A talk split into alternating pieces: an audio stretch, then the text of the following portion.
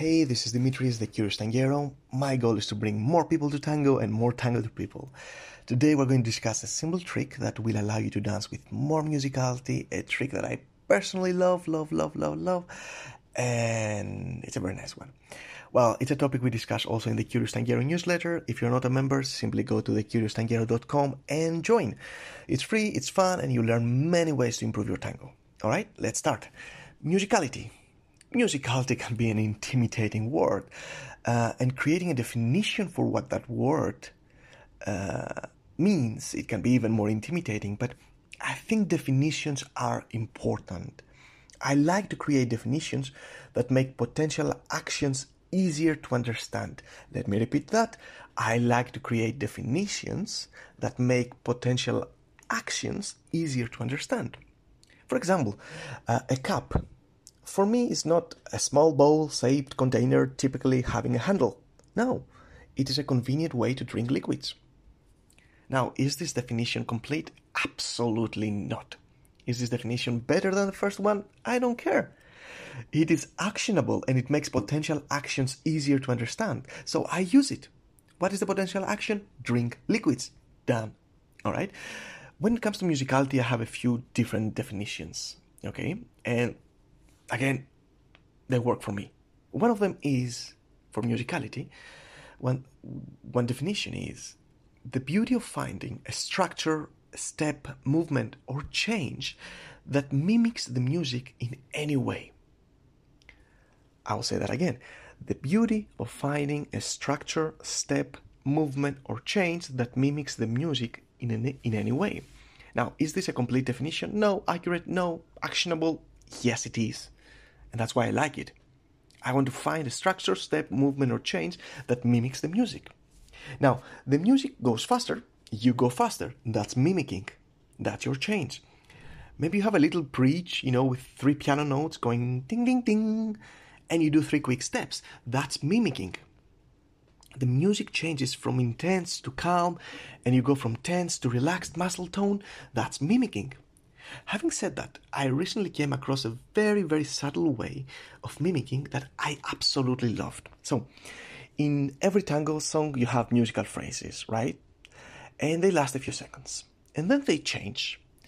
Now, if you don't know what a musical phrase is, go on YouTube. Probably there are plenty of videos explaining that, okay?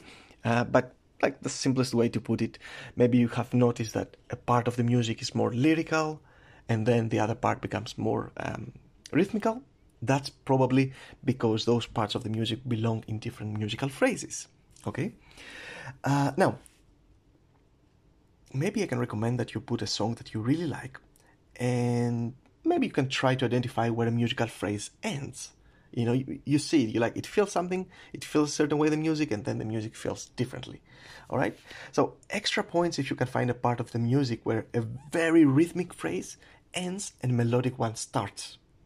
That's a very good place to start. Now, rewind back 10 seconds that uh, song and take a breath. All right, 10 seconds. So, inhale 10 seconds before the end of the rhythmic phrase. And then exhale and let your body contract as the musical phrase is coming to an end. The music, the musical phrase, uh, the moment the musical phrase ends, your exhalation should also be complete. All right, so that last moment where the musical phrase is over and your breath is complete can be a beautiful moment of silence, of relaxation, of letting go for you and your partner. Okay, really, really try it. Go a little bit behind the end of the sentence. It's rhythmical. Breathe in and let the air get out and contract. Find the silence and the pause and combine it with emptiness and contraction. Okay? With this little tip, you can create moments of intense connection with your partner. Okay? By the way, you can find a lot more of those tips on the Curious Tanguero Advanced program. You can join it if you want at thecurioustanguero.com slash advanced. Okay? Um, personally, I really like to use my embrace uh, sorry, my breathing to connect with my partner.